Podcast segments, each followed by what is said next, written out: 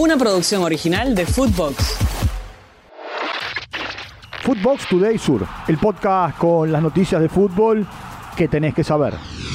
River mereció más. El millonario y Banfield empataron 1 a 1 en el estadio Monumental. Brian Galván en el minuto 41 del segundo tiempo y Pablo Solari en el minuto 90 de partido marcaron los goles. Ezequiel Barco recibió una camiseta conmemorativa por llegar a los 100 partidos con la camiseta de River, mientras que también fue reconocido Marcelo Barovero, que por primera vez volvía a la cancha de River desde su partida al fútbol mexicano y ahora su regreso a Banfield.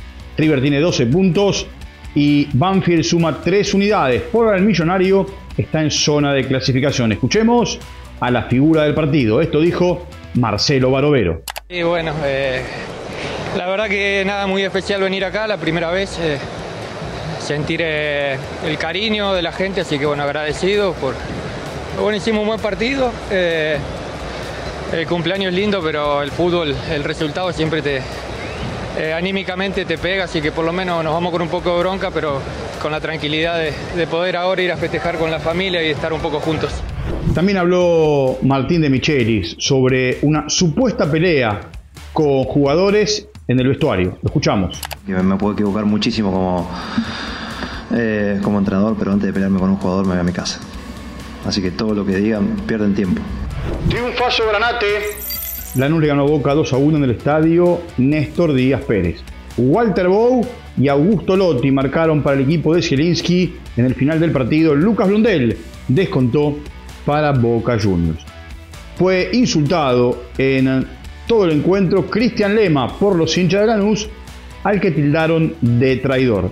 El Granate tiene 12 puntos y está en zona de clasificación. Boca por ahora está afuera del cuadrangular final, tiene 9 puntos. Escuchemos a Nicolás Figal. Sí, bueno, la verdad que nos faltó un tiempo, un primer tiempo que, que no hicimos lo que teníamos que hacer. Nos falta más, conectarnos más, más, más juego. Pero bueno, el segundo tiempo se vio quizás lo que queremos. Pero bueno, sabemos que no podemos, no podemos regalar más ni un minuto, ni un minuto. Eh, pero bueno, nos vamos a levantar. La primera derrota de, este, de esta temporada. Eh, y ojalá nos podamos levantar rápido y, ganar el próximo, próximo partido. El rojo se ilusiona. Independiente le ganó a Instituto en el estadio Presidente Perón en la provincia de Córdoba con goles del uruguayo Gabriel Neves y de Lucas González. Justamente Saltita González se fue lesionado, al igual que Gabriel Ábalos, y preocupan pensando en el clásico de la próxima semana frente a la academia. Instituto tiene 11 puntos. Independiente es líder del grupo con 13 unidades. Otra vez ganó sobre la hora Vélez eh, venció 1 a 0 a Huracán en el estadio José Amalfitani. El único gol del partido lo marcó Emanuel Mamana, pasado los 90 minutos.